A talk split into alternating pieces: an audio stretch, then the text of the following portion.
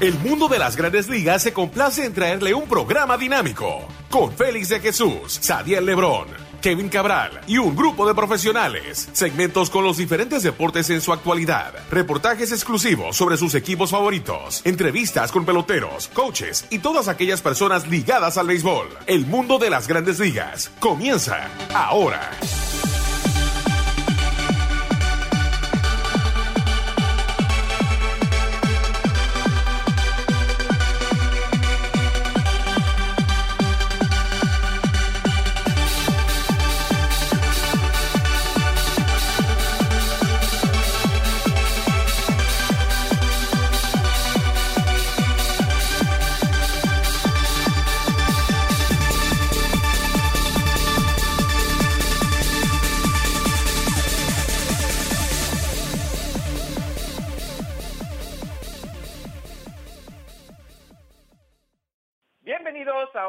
De su programa El Mundo de las Grandes Ligas por sus portales rm.com y lasmayores.com.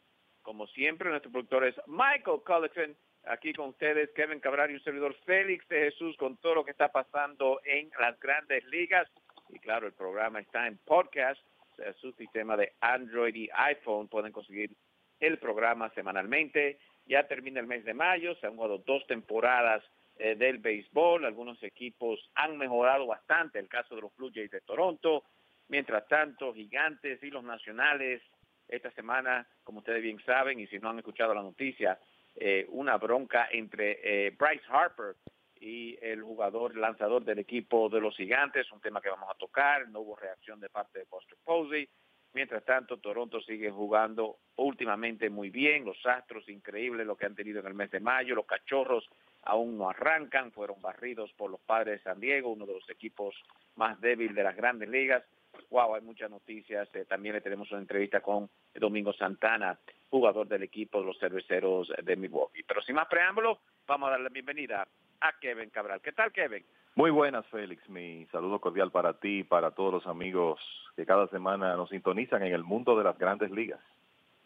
Bueno, Kevin, eh, ¿qué te parece si comenzamos con la Liga Americana, División del Este, ha apretado bastante y no es porque el equipo de los Yankees en sí ha jugado mal, ellos mantienen el primer lugar, pero Boston y Toronto aquí últimamente enseñando, porque muchos pensaban en el caso de Boston que iba a ganar la división y Toronto eh, ha recibido muchos de sus jugadores de regreso y está jugando mucho mejor. Eh, ciertamente, y yo eh, agregaría eso, Félix, el hecho de que los Orioles terminaron muy mal el mes de mayo y eso también eh, contribuye a que, la, a que la situación se cierre más en la división. Fíjate que ahora eh, el equipo de Toronto se ha colocado a cinco juegos y medio del primer lugar, solo uno por debajo de 500, a pesar de que está en el sótano, después de eh, verse en una situación complicada al principio de temporada. Y creo que en el caso del equipo de Toronto hay que destacar, además de lo que tú decías, el regreso, por ejemplo, de Josh Donaldson, y Detroit Tulowitzki a esa alineación, dos jugadores claves. Eh, el hecho de que José Bautista, eh, después de un inicio por debajo, ha estado excelente en el tuvo un excelente mes de mayo. Y si revisamos el equipo de Toronto fue uno de los mejores del béisbol en el mes de mayo. Ya que estamos tratando eh, ese tema aprovecho para decirte que en, en mayo Toronto ganó 18 y perdió 10 ese fue el tercer mejor récord de las grandes ligas. El equipo de Boston tuvo 16 ganados y 12 perdidos. Baltimore, la otra cara de la moneda, 12 y 16. Y claro, los Yankees que han sido eh, modelo de consistencia hasta ahora en, en la división, pues se mantienen en el primer lugar con una marca de 30 ganados y 20 perdidos, que yo creo que supera cualquier expectativa eh, para estas alturas eh, de, la temporada. Y los Yankees un buen mes de, un buen mes de mayo muy parecido a lo que hicieron en abril. 15 victorias, 12 derrotas. Los Yankees han ganado 15 partidos en cada uno de los primeros dos meses de temporada. Entonces, eh, no hay duda que eso le ha dado un interés adicional a la división porque ahora hay más equipos involucrados en la lucha. Eh, tú tienes eh, el hecho de que Boston ya recibió esta semana a David Price, que aunque no pudo ganar, tuvo una yo diría que buena primera salida de cinco entradas, permitió un cuadrangular de tres carreras, pero esa fue básicamente la única libertad. O sea que eso es buena noticia para el equipo de Boston porque si tú revisas a los Medias Rojas, ellos han conseguido muy buenas actuaciones de cuatro de sus lanzadores abridores, pero han tenido problemas con el quinto puesto en la rotación. O sea, ¿quiénes han estado bien hasta ahora o por lo menos han hecho un trabajo decente? Bueno, Chris Sale, obviamente, Eduardo Rodríguez, Rick Porcello y Drew Pomeranz, que ganó anoche.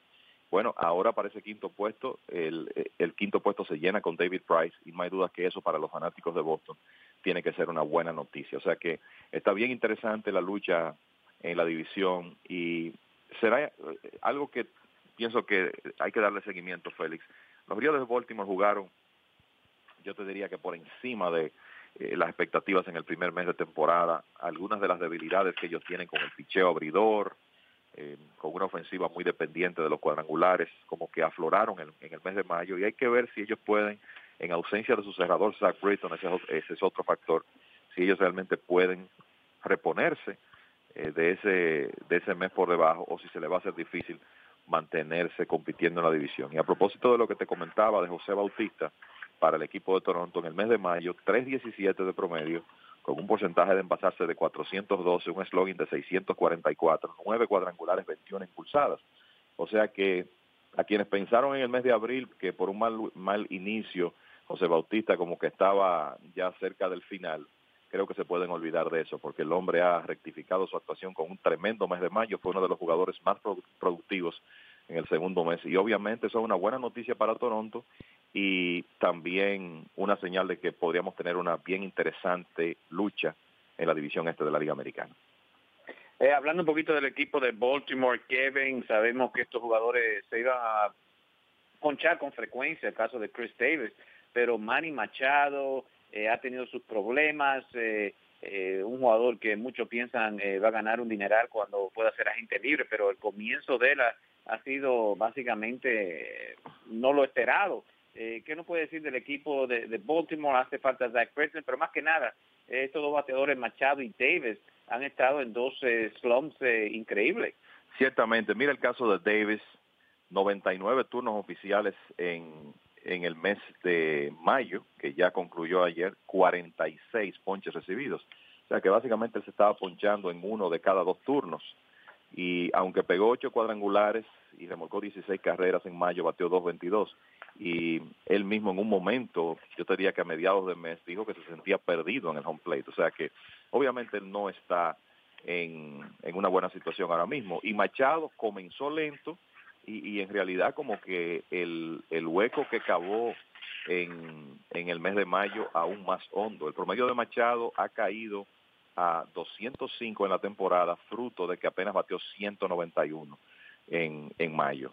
Eh, esto es una sorpresa porque estamos hablando de uno de los principales jugadores del béisbol. No sé, a veces cuando un jugador se mete en un slump y no, es, no está acostumbrado a eso, llega a la ansiedad, comienza a hacer swing a más lanzamientos fuera de la zona.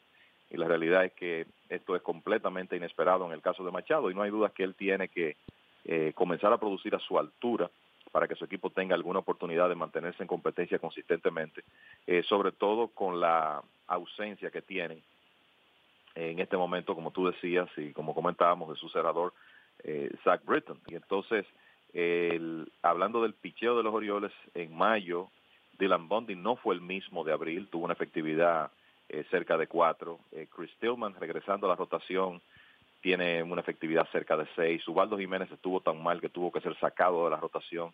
Y claro, el bullpen está menos profundo con esa ausencia de Britton. O sea que, eh, como decía al principio, hay algunas señales preocupantes con este equipo de los Orioles y eh, la verdad es que desde que Buck Walter ha estado ahí, ha sido un mago manejando el, material que tiene, muchas veces manteniendo a un equipo que se ve inferior a otros en competencia, el, inclusive no, no manteniéndolos en competencia, llevándolos a la postemporada, pero hay que ver si él va a poder repetir eso este año. Tampa Bay, mientras tanto, jugando eh, un poquito mejor que las expectativas, están dos juegos sobre 500. Eh, la división central, Kevin, Minnesota, manteniendo ahí una ventaja en estos momentos empatado con los indios de Cleveland para el primer lugar, pero eh, han perdido cuatro en línea y más que nada Houston ha enseñado en esta serie por qué eh, es superior en estos momentos al equipo de Minnesota. Eh, ¿qué, ha pensado de Minnesota últimamente? Sabemos que Sano ha tenido buena temporada, pero el equipo eh, ha decaído otra vez y esto puede ser el comienzo de, lo que todos esperamos que, Minnesota esté al borde de estar ahí eh, tercero, cuarto, hasta quinto en esta división. Bueno, la realidad, Félix, es que Houston destruyó a Minnesota en esos tres partidos. O sea, no es tú perder una serie es que la ofensiva de los Astros anotó 40 carreras en tres juegos y sobreanotó 40 a 16 al equipo de los mellizos en un partido de esos, eh, borrando un déficit de 8 carreras para ganar por 8, 16 por 8 ayer, 17 carreras al compás de 19 hits, incluyendo 6 cuadrangulares. O sea, fue, fue realmente eh, algo impresionante lo que hizo eh, esa ofensiva de, de los Astros contra el picheo de Minnesota, que Mira, es la preocupación eh, de, de, los mellizos.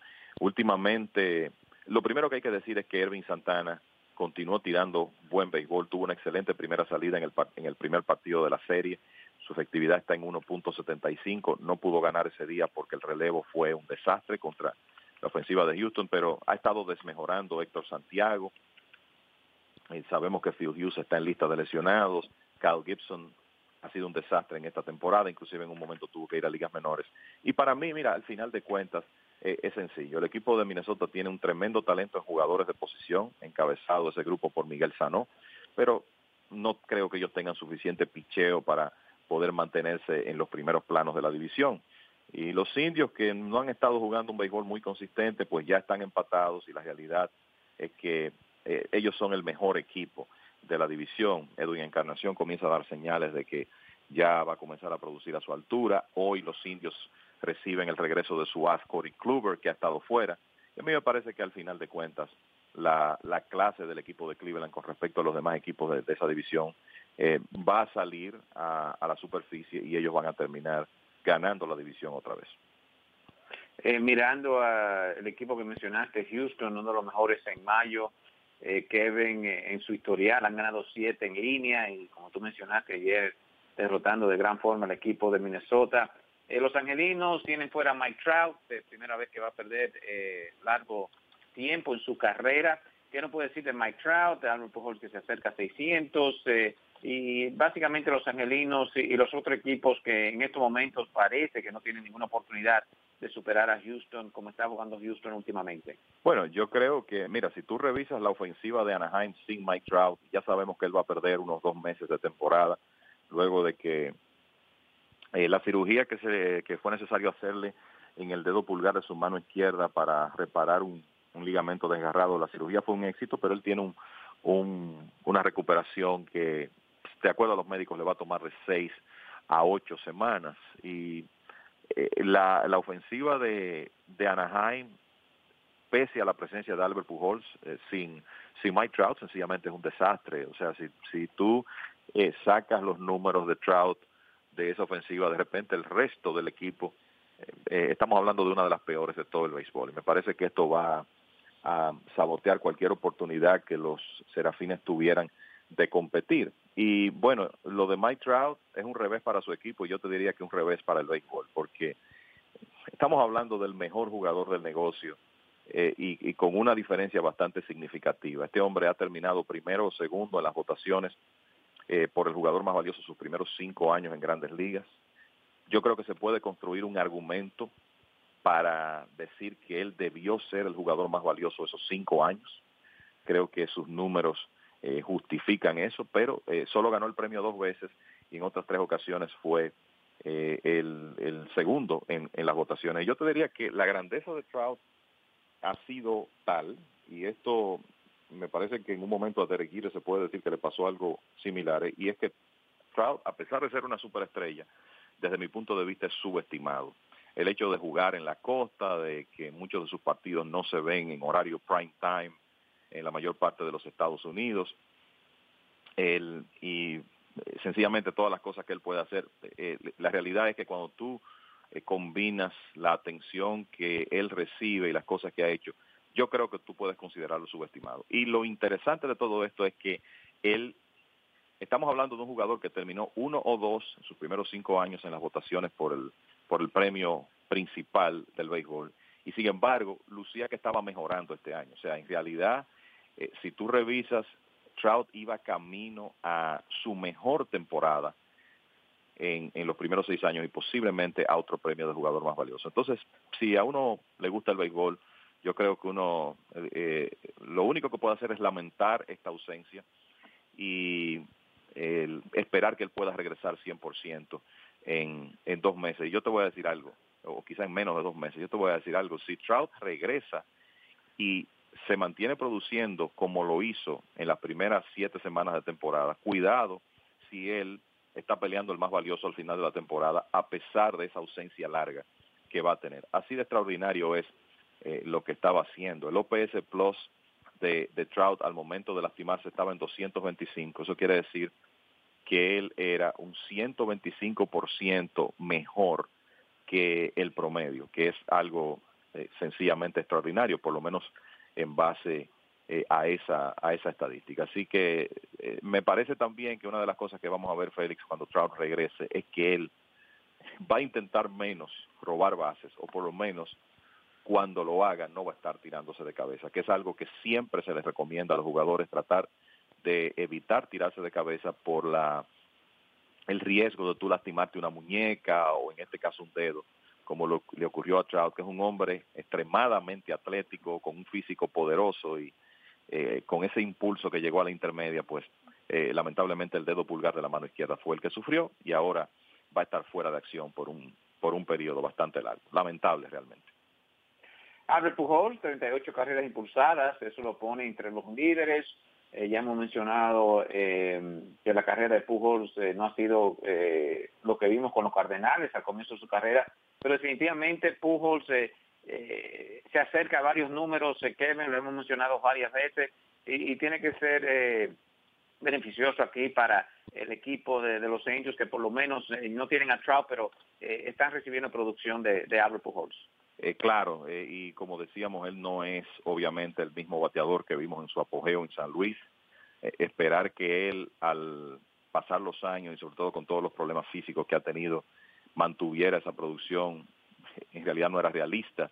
Eh, y él no es el mismo bateador, pero sigue siendo un hombre sumamente productivo porque tiene el poder, tiene el conocimiento de los lanzadores y la inteligencia para aprovechar cuando él puede real, eh, realmente ponerse en conteos para el, sentarse a esperar un picheo y, tratar de buscar los cuadrangulares.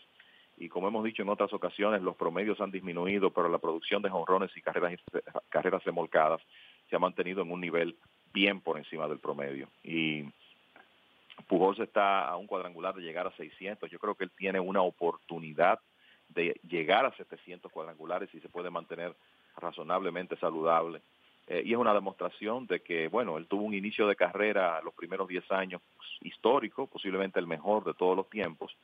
Eso se refleja en los números que tiene eh, hoy en día. Y uno lo que espera es que en ausencia de Mike Trout, él vea lanzamientos para hacer daño, porque en realidad el nivel de Pujols y el de los jugadores que los rodean en ese line-up es muy diferente y en ciertas situaciones él sencillamente no va a haber buenos picheos para hacer swing, por lo menos mientras, mientras Trout esté fuera. Eh, Seattle está recibiendo algunos de sus lanzadores de regreso de la lista lesionados. Eh, Kevin ha jugado mucho mejor desde que han entrado en acción, pero eh, Seattle, al igual que los otros equipos, eh, Oakland no esperábamos gran cosa, eh, y Texas ha tenido sus problemas últimamente con Tampa Bay. Eh, Seattle ha ganado cuatro en línea, pero pero estos equipos que están 11, 12 y 13 eh, tan temprano pueden estar o tienen que estar pensando en una posición de wild card. Ya el comienzo que ha tenido Houston parece que lo ha limitado a, a que puedan ganar la división oeste de la liga americana. Bueno, eh, mira, eh, el, si tú revisas lo que está pasando con Houston, ese porcentaje de, eh, ganados y perdidos por encima de 700, básicamente eh, yo creo que hablando de ritmo, no estoy diciendo que esto se va a mantener, pero hablando del ritmo que tienen, hay que pensar en los Yankees de 1998 que ganaron 114 juegos. O sea, el ritmo de los Astros en este momento es para lograr esa cantidad de victorias. Y eh, el, el récord de la franquicia que, es, eh, franquicia que es de 102 triunfos está en serio peligro. Y honestamente, yo no veo que esos equipos, ya el caso de Anaheim lo tocamos, que es el que está más cerca ahora, en este momento jugando para 500 con 28 y 28. Para mí sería una tremenda sorpresa si ese récord no se deteriora en el próximo en el próximo mes y medio mientras esperan el regreso de Trout. El eh, Texas, Seattle, yo no veo la calidad en esos equipos para poder remontar esa diferencia, sobre todo con la clase de talento que tiene Houston y la posibilidad que ellos tienen de fortalecer su rotación, que es quizá lo que tienen que hacer. O sea, eh, Houston tiene suficiente eh, material en ligas menores para en un mes o seis semanas aspirar a adquirir a un José Quintana eh, por ejemplo, y a otros lanzadores que podrían estar disponibles. Entonces, honestamente, sí, eh, a, pesar de que la temporada está joven, que todavía no hemos llegado a la mitad del calendario, eh, de hecho, los equipos rondando los 50, 55 juegos jugados, algunos inclusive todavía por debajo de 50 juegos jugados. A mí me luce que va a ser difícil para cualquiera, no solo para Seattle, que como tú decías, bueno, ya tienen a James Paxton de regreso en, en su rotación, y tienen tres excelentes jugadores en Robinson Cano, Nelson Cruz y Jim Segura, entre otros, además de Kyle Seager, eh, Mitch Haniger cuando regrese, etcétera. La verdad es que no, no veo que tienen con qué poder darle casa al equipo de los Astros, que parece que van a ser, en términos de serie regular por lo menos, los cachorros del 2017. Jugando para un porcentaje de sobre 700 el equipo de los Astros en estos momentos. Bueno, la Liga Nacional también está bastante interesante. Los Mets eh, habían recuperado un poco, pero caen eh, frente al equipo de Milwaukee en el día de ayer. De, hay muchas noticias en lo que se refiere a la bronca entre Harper y Strickland, lanzador del equipo de los Giants, pero es un tema que vamos a tocar después de la pausa. Eh, recuerden, todo es producido bajo el mando de Michael Collexon, aquí con ustedes Kevin Cabral y Félix de Jesús con su programa El Mundo de las Grandes Ligas. Vamos a una pequeña pausa y cuando regresemos entonces tocamos la Liga Nacional.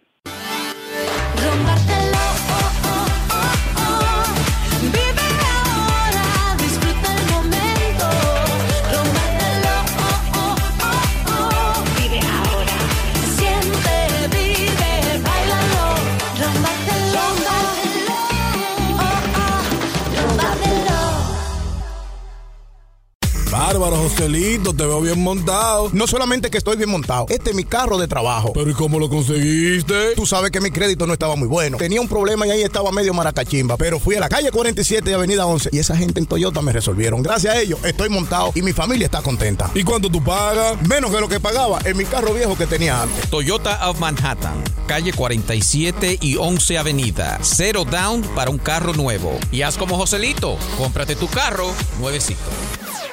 Con más de 30 años de experiencia en odontología, el Dr. Regus ofrece la última tecnología en regeneración de los huesos y tejidos, también blanqueamiento dentales, braces invisibles. Tenemos parqueo gratis y si usa transporte público es fácil llegar en el tren A o el tren 1. Estamos a solamente una cuadra. La parada es la 207 en Manhattan. 232 Sherman Avenue es la dirección. Doctor Regus, para una sonrisa impecable. El número a llamar para su cita es el 212-304-0186. 212-304-0186. De regreso a su programa El Mundo de las Grandes Ligas por su portal sm.com y lasmayores.com. Como siempre, nuestro productor es Michael Culligan. Aquí con ustedes Kevin Cabral y un servidor Félix de Jesús con todo lo que está pasando en el mundo de las grandes ligas. Ya se han terminado dos meses, quedan cuatro, pero hay varios equipos que están en serios problemas y equipos, como mencionamos, en la Liga Americana Houston con 38 y 16 están en un buen lugar en estos momentos. Correa, Altuve, bueno, y ese grupo ahí haciendo de maravillas. Mientras tanto, en la Liga Nacional todo comenzó, y imagino que han visto las imágenes, Bryce Harper, eh, después que le da un pelotazo Strickland del equipo de los Giants, se le va encima a Harper, pero aquí eh, lo interesante es que Buster Posley no hace un movimiento para por lo menos parar a Bryce Harper, algo que ha sido criticado en el béisbol. Muchos dicen que, que no lo tenía que hacer, pero en lo que se refiere, Kevin, y, si tocamos este tema aquí, eh, de no ir a defender a uno de sus compañeros, se vio feo de, parte de Buster Posley. Bueno, mira, podemos decir que, eh, que se vio feo, pero yo creo que en el béisbol hay cosas que tienen que ir cambiando. Mira, eh, ya me parece que fue el año pasado que vimos una situación similar eh, con un lanzamiento pegado que hizo el eh, fenecido lanzador dominicano Jordano Ventura, el catcher Salvador Pérez en realidad fue un fue lento, vamos a decir, en su acción de ir hacia hacia el montículo. Y lo vi como una demostración de que de desacuerdo con relación a lo que hizo Ventura y, yo entiendo a quienes dicen bueno al, fin de cuentas son compañeros de equipo pero tenemos que estar claros lo que hizo Hunter Strickland o sea esto de usted eh, guardar rencor porque Harper pegó un par de cuadrangulares en los playoffs de, de 2014 y mantener eso todo este tiempo después eh, en realidad yo no veo otra, otra manera de describir el acto que una estupidez. Y yo creo que tiene que terminarse esto de que los lanzadores que básicamente tienen un arma mortal en las manos, sobre todo cuando pueden hacer lanzamientos a 98 millas, como fue el que Strickland eh, utilizó para golpear claramente adrede eh, a, Bryce Harper. Yo creo que no hay espacio para esto en el béisbol y que hay que tomar medidas para erradicar estas cosas. Y mira, eh, lamentablemente estas cosas se manejan mucho con los precedentes. Eh, uno sabe que la, la, función de la unión de jugadores es eh, salir a, a defender a, a, sus miembros en, en situaciones de este tipo, pero para mí lo primero es que creo que se hizo justicia al disminuirle la sanción a Bryce Harper de cuatro a tres juegos porque él no provocó la situación y yo creo que nadie puede culparlo por eh, ir al montículo a buscar a Hunter Strickland. Y me parece que Strickland merecía una suspensión de, qué sé yo, 15 juegos, porque esto tiene que terminarse. Y es una pena que estemos esperando a que ocurra una tragedia en el terreno de juego para tomar eh, acciones con esto, eh, con la excusa esta que yo creo que ya está eh, completamente obsoleta de, bueno, los jugadores ellos mismos son los que imparten justicia en el terreno de juego. Creo que eso tiene que terminarse. Y en el caso de Posey, yo creo que es una demostración de lo inconforme que él estaba con esta, esta actitud temeraria, estúpida de, de Hunter Strickland. Si tú te pones a ver el video, Félix, Ciertamente el catcher es el que tiene que salir primero, pero los infielders del equipo de los gigantes también se quedaron rezagados. O sea que es una demostración de que los compañeros de Strickland estaban completamente en desacuerdo con él. Y yo creo que aquí hay que tomar en cuenta un par de cosas. Lo primero es que Posey había estado en lista de lesionados recientemente por una conmoción cerebral. Entonces tú te preguntas, ¿era lógico que él arriesgara su integridad física eh, con, luego de venir de una lesión tan seria por una estupidez de ese tipo? Eh, tenía lógica para el equipo de los gigantes de San Francisco que su principal jugador, en un momento que el equipo había estado jugando mejor béisbol, se arriesgue a una lesión por lo que hizo Strickland? Honestamente, para mí la respuesta a ambas preguntas es no. O sea que yo no estoy en el grupo de los que va a criticar eh, a Buster Posey por sencillamente tomar una actitud para condenar eh, un, un error garrafal de un compañero, independientemente de que eh, usted diga, bueno, como compañero eh, debió protegerlo. Para mí el culpable de todo esto es Hunter Strickland y bueno, que asuma las consecuencias de lo que hizo. Wow, wow, eh, fuertes eh, palabras, Kevin. Yo todavía, todavía estoy en lo que es la escuela vieja.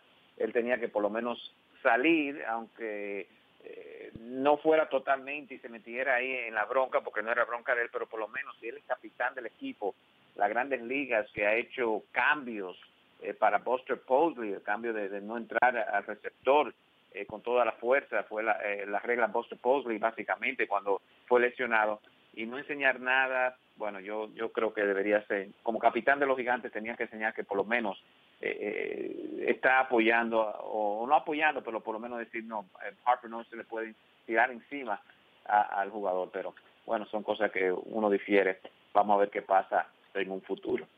Eh, en lo que se refiere a los Mets, eh, ayer se pensaban que iban a ganar con Jacob de Grom, un equipo que sigue batallando, muchos piensan que todavía no está fuera, tal vez no ganar la división, pero pero ¿qué pensaste de, de, de perder ayer con DeGrom en el Montículo y esto como que el equipo da tres pasos adelante y después cae otra vez? Eh, es correcto, Félix, ha sido esa clase de temporada por eso tienen los Mets en este momento 23 ganados y 28 perdidos. Y mira, cuando tu picheo abridor no puede hacer un trabajo consistente por la razón que sea, el, y eh, claro, eh, aquí hay que pensar en, en las lesiones que ha tenido eh, el equipo de los Mets, pero la realidad del caso es que los abridores del conjunto en mayo tuvieron una efectividad de 5.06 y los Mets jugaron mejor en abril jugaron cuatro por debajo de 500, en mayo uno, o sea que se vio, digamos que cierta mejoría y el, ya hay algunos jugadores importantes que eh, van a estar eh, poco a poco eh, reintegrándose.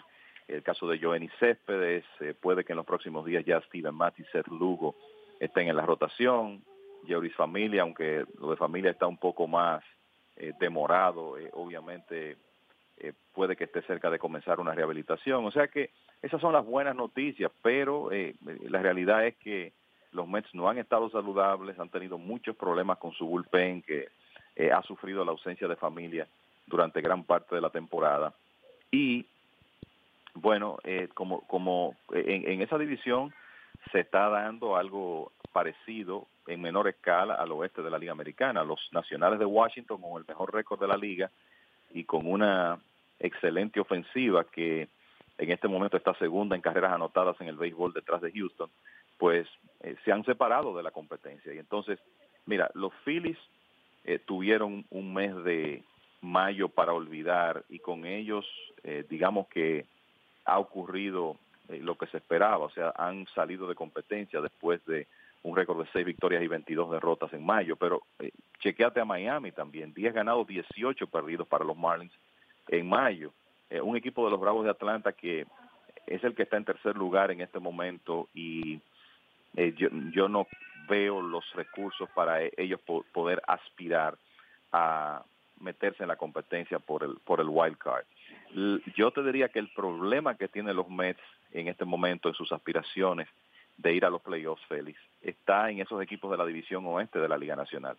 Los Dodgers eh, vienen de un excelente mes de mayo donde ganaron 19 juegos, han tomado el control de la, de la división, ellos son los favoritos para ganarla, pero Colorado y Arizona están jugando para 600, tienen 33 ganados y 22 perdidos. Y eh, esos dos equipos aventajan a los Mets por ocho juegos en la lucha por el wild card. Y si tú revisas esa lucha por el wild card, en realidad después de los equipos del oeste hay mucha mediocridad. Los Cardenales están en segundo, en tercer puesto jugando para 500 y después de ahí eh, varios equipos que están por debajo de 500, incluyendo los Cachorros, que es algo que para mí es eh, era algo poco menos que increíble que al final de mayo los cachorros de Chicago con ese talento tengan un récord de 25 ganados, 27 perdidos, una racha de 6 derrotas y vienen de ser barridos por los padres de San Diego, posiblemente el peor equipo del béisbol. O sea que eh, la, realidad es que tú dices, bueno, los Mets tienen una oportunidad de competir con esos equipos, Cardenales, eh, los mismos cachorros como han estado, pero necesitan eh, el, algún tipo de mala racha de uno de esos equipos del oeste, porque si las cosas se mantienen como están, creo que podríamos ver al final a Dodgers, Rockies y Arizona, todos en la lucha por la clasificación. Y entonces, de ser así, los dos wildcards de la Liga Nacional saldrían de esa división. Eh, sí, mirando a, los cachorros, eh, sorpresivamente, más usualmente, como en este tiempo de temporada, eh, como que hace eh, no que el equipo sea un poquito más unido hemos visto que, que a veces trae personajes para hacer magia para el equipo mantener el equipo un poquito más suelto Kevin, ¿tú crees que es tiempo que Madden entre y haga, algo por este equipo, los campeones mundiales eh, los cachorros o esta temporada entera va a ser una, una resaca que el equipo no se va a poder recuperar? Mira, yo creo que ya Madden ha comenzado a hacer algunas cosas. Vi ahí esta semana que el equipo salió de viaje con los jugadores vestidos eh, como imitando a los personajes de la película famosa Anchorman de, de Will Ferrell. Eh, o sea que Madden siempre se mantiene haciendo esas cosas, pero el, la realidad es que el, el desempeño del equipo en el terreno no, como que no ha reflejado ninguna mejoría por la magia que su manager en otras ocasiones ha logrado hacer. Y mira, todo comienza con la rotación de abridores de los cachorros, que en este momento tiene una efectividad colectiva de 4.64. Y la mejor efectividad de un abridor del equipo la tiene Kyle Hendricks, 3.75. El año pasado, para esta época, básicamente todos los abridores de los cachorros tenían su efectividad por debajo de 3.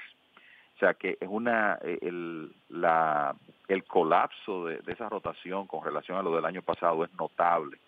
Y yo creo que se puede pensar que en parte esto puede ser consecuencia del trabajo adicional de los playoffs del año pasado y el hecho de que fruto de ese trabajo los cachorros, digamos que llevaron a sus abridores la carga de trabajo que tuvieron los abridores en la primavera fue menos de lo normal. Habría que ver si eso de alguna manera ha afectado ese grupo, donde hay lanzadores que eh, están más que probados.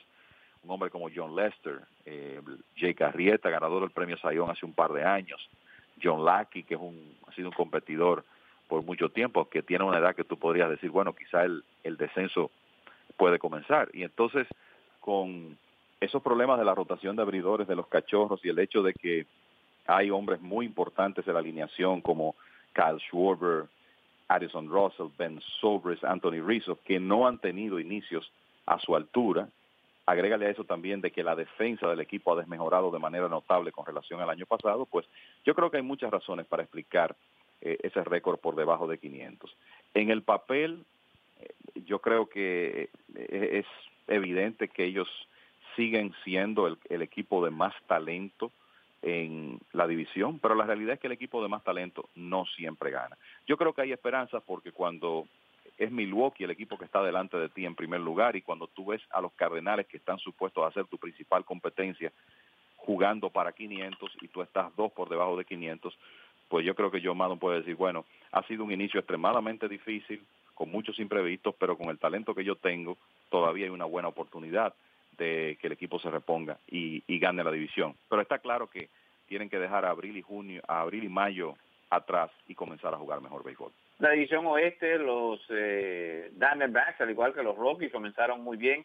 No es que han jugado mal, que Colorado ha perdido sus últimos juegos, pero eh, los Dodgers poco a poco, Kevin, eh, han jugado mucho mejor y, ya recuperan el primer lugar. Un equipo que comienza flojo en las últimas temporadas. La primera mitad ha comenzado muy bien eh, lo que es esta temporada y, cómo lo ve, yo creo que es difícil que el equipo de los Dodgers se flaquen aquí en los próximos cuatro meses. Yo creo que ahora eh, van a comenzar a arrancar. ¿Cómo es esa división hasta ahora? Mira, Félix, eh, si tú revisas lo que pasó en el mes de mayo, el equipo de Arizona tuvo marca de 17 victorias y 11 derrotas. Los Rockies de Colorado 17 y 12. Ambos eh, jugaron un béisbol prácticamente idéntico en términos de récord y la realidad es que tuvieron el cuarto mayor total de victorias en las grandes ligas en mayo y segundo en la Liga Nacional. Ahora, ¿quién tuvo el mejor récord de la Liga Nacional? Los Dodgers, que ganaron 19 y perdieron 9 con una excelente efectividad colectiva de 2.94, que fue la mejor en el, en el mes de mayo. Y en el caso de los Dodgers han tenido el mejor bullpen de la Liga Nacional durante toda la temporada. Y el dirigente de, del equipo Dave Roberts ha hecho un uso intensivo de, de ese bullpen mientras él consigue una buena actuación de, su rotación de abridores con un patrón de uso donde, donde la carga de trabajo de esos hombres se ha mantenido bien controlada. ¿Y qué es lo que pasa con los Dodgers? Bueno, ellos tienen el poder económico para contar con, digamos, ocho o nueve lanzadores que pueden ser abridores de grandes ligas. Entonces, tú te fijas que en un momento que en Tamaeda va a la lista de lesionados de 10 días sin una lesión de importancia aparente, ahora le toca a Alex Wood.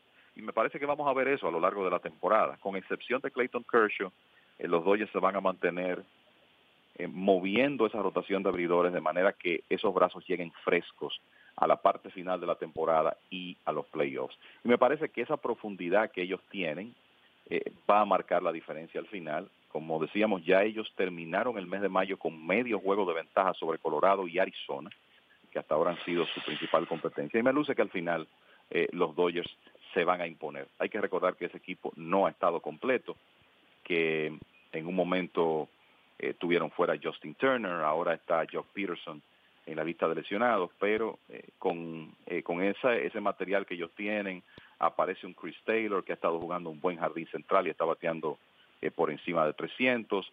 En un momento que tenían problemas en el outfield, suben a Cody Bellinger desde AAA y resulta que Bellinger es el líder del equipo en honrones y colíder en carreras impulsadas, a pesar de que no comenzó la temporada con ellos.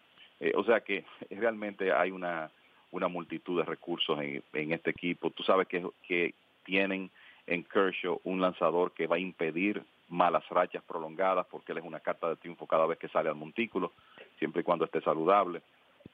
Y entonces, si tú revisas entre Kershaw, Alex Wood y Brandon McCarthy, tienen en este momento récord de 18 victorias y 3 derrotas. Cuando tú tienes abridores haciendo esa clase de trabajo, eh, obviamente eh, tú vas a ganar eh, juegos de manera consistente y es lo que hemos estado viendo de los Dodgers.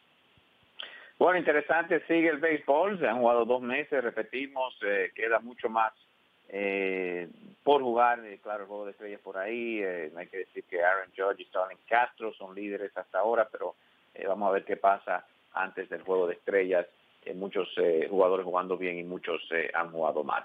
Bueno, Kevin, ¿algunos comentarios finales? Mira, Félix, hablando de la influencia extranjera en las grandes ligas, especialmente la dominicana. Ayer el relevista zurdo de Houston, Raymond Goodwan, hizo su debut en grandes ligas. Se convirtió en el dominicano número 698 que ve acción en las mayores. Y los mellizos de Minnesota anunciaron un movimiento donde reclaman desde AAA a otro relevista zurdo dominicano, que será el próximo en hacer su debut, que se llama Randy Rosario. Y traigo esta colación porque estamos cerca de un número muy significativo, que es una lista que va a llegar a 700 jugadores dominicanos en grandes ligas. Rosario deberá ser el número 699 y ya seguro que al doblar de la esquina tendremos otro en grandes ligas, eh, diciéndole a los oyentes que han subido ya 10 dominicanos que han hecho su debut en grandes ligas eh, en esta misma temporada, incluyendo algunos como el caso de Jorge Bonifacio con Kansas City que, y McNeury cierra con los Cardenales que han estado destacándose de inmediato. Y comentar también que, el, como ya dije, Cleveland contará con el regreso de Corey Kluber, principal abridor del conjunto, a la rotación. Termino diciéndote rápidamente los cinco mejores equipos en mayo, Houston 22 ganados, 7 perdidos, Dodgers 19 y 9, Toronto 18 y 10, Arizona 17 victorias y 11 derrotas. Y Colorado 17 y 12. Los cinco peores, Filadelfia 6 y 22, Miami 10 ganados, 18 perdidos, San Diego con 11 y 17, Medias Blancas con 11 y 18 y tres equipos que terminaron empatados con 12 y 16 que fueron Cachorros, Atlanta y los Orioles de Baltimore. Bueno, interesante, sigue el béisbol. Ha sido un placer trabajar con ustedes. Recuerden, después de la pausa venimos con una entrevista con Domingo Santana, hecha por la compañera Jennifer Mercedes. De parte de Michael Collison, Kevin Cabral, Félix de Jesús, le decimos que sigan en sintonía con mlb.com y lasmayores.com. Y nosotros estaremos con ustedes la próxima semana.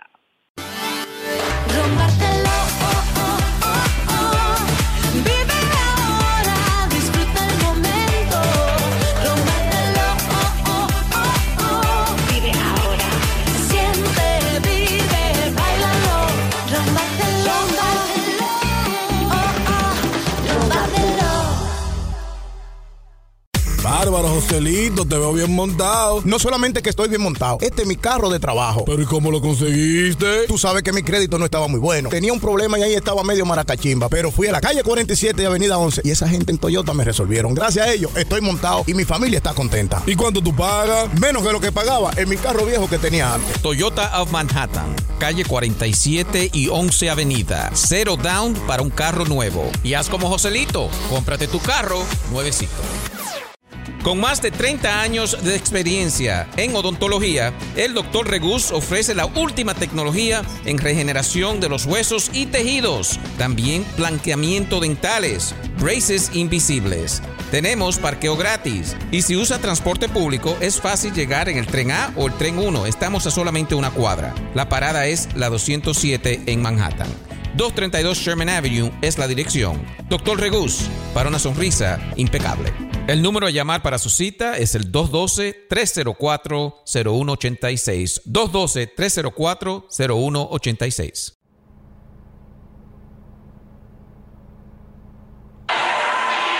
Amigos, aquí nos encontramos con Domingo Santana. ¿Cómo estás? ¿Cómo te sientes? Bien, gracias a Dios. ¿Y tú? Muy bien. Felicidades, tu primer Grand Slam. Muchas gracias. Dime, ¿cómo te sentiste en este momento? Ah, me sentí súper orgulloso, eh, tú sabes me sentí bien eh, y más porque fue el Día de la Madre y mi mamá me dijo que le dieron un ron y gracias a Dios Grand Slam, el primer Grand Slam. Mejor que un home run, un Grand Slam. Eh, cuéntame esta temporada aquí con, con los Brewers, ¿qué estás trabajando? ¿Algo, algo en específico? Eh, solamente estoy eh, trabajando en hacer la cosa simple, tú me entiendes, en tratar de, de estar sano siempre y, y nada, en jugar y divertirme un poco y tratar de no ponerme mucha presión. Por ahí viene, eh, ya pasó el Día de las Madres, por, por ahí viene lo que es el Día de los Padres. Aquí, eh, ¿Qué ha significado tu, tu padre para ti? Oh, mi padre significa todo, para mí fue el que me, el que me puso el, el bate y la pelota y, y me enseñó a jugar pelota de chamaquito y fue el que tomó la decisión que, que cambió mi vida. Escuché por ahí eh, que ere- eres eh, muy fanático de Alex Rodríguez. Le pediste hasta autógrafo, bate y de todo. Cuéntame. No, eh, ese es mi ídolo en la pelota eh, desde, desde niño y nada, yo solamente ese día fue un- eh, uno de los mejores días de mi vida, en conocerlo en el terreno y jugar en contra de él también, que gracias a Dios que me dio la oportunidad por eso. Cuando, cuando eso pasa, o sea, tú eres pelotero, tú te pasas el tiempo con todos estos muchachos, los veteranos, estrellas, pero cuando puedes conocer a tu ídolo, o sea, te dan mariposita en el estómago como cualquier otro fanático. Claro, eso es así, y el nervio te pone a sudar, te pone de- muy nervioso y no haya decirle. Solo trata de decirle algo funny para ver si él se ríe contigo y te dice un par de palabras. So, gracias a Dios que yo puedo decirle eso. Qué bonito, o sea, para que vean que todos somos iguales, todos pasamos, pasamos por cosas así. Veo que eres muy fanático también de LeBron James. Ahí tiene tu Instagram con, con LeBron. Eh, estás pendiente, me imagino, por supuesto, lo que va a ser la, la final. Oh, claro, por supuesto. Yo, yo supongo que todo el mundo también está, está esperando que llegue el día de mañana para que todo comience. Y, yo espero que Cleveland gane de nuevo. Cuando tú no puedes, porque si estás jugando lo que sea y no puedes ver el juego, ¿qué tú haces? O sea, ¿ves el- los highlights o tú grabas el juego y lo ves de nuevo? Que yo sé que hay gente que hacen eso. No, hay veces que ESPN es amable y, y repite el juego y, y uno puede verlo, pero también trato de entre innings, cuando no estoy haciendo nada, subo y veo los, los highlights o el score, porque lo que más me importa es el score, ¿tú me entiendes? Yo lo que quiero es que Cleveland gane, y después yo veo los highlights. Después tú ves los highlights. A mí no, te preguntes cuando hablamos de, de tu padre, también tú eres padre. ¿Cuál es la, la- el la mejor lección que tú tal vez te puedes dejar a, a tu niña?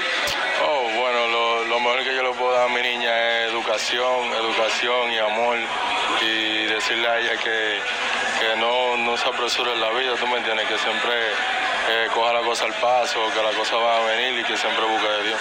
Bueno, muchísimas gracias, Domingo. Suerte con todo. Ah, verá, ¿te veremos Licey este año ya? Eh, no, no creo, no. No. No, ¿Por qué? Vamos. Los fanáticos quieren saber por qué. no, no, no, no, no sé, no, si juego la temporada entera saludable aquí, no, no creo, no creo, no. Es mucho pedir, o sea, en realidad es mucho pedir porque ustedes están jugando desde febrero, o sea, practicando spring training, si llegan a una postemporada, eh, eh, es, es, no es fácil.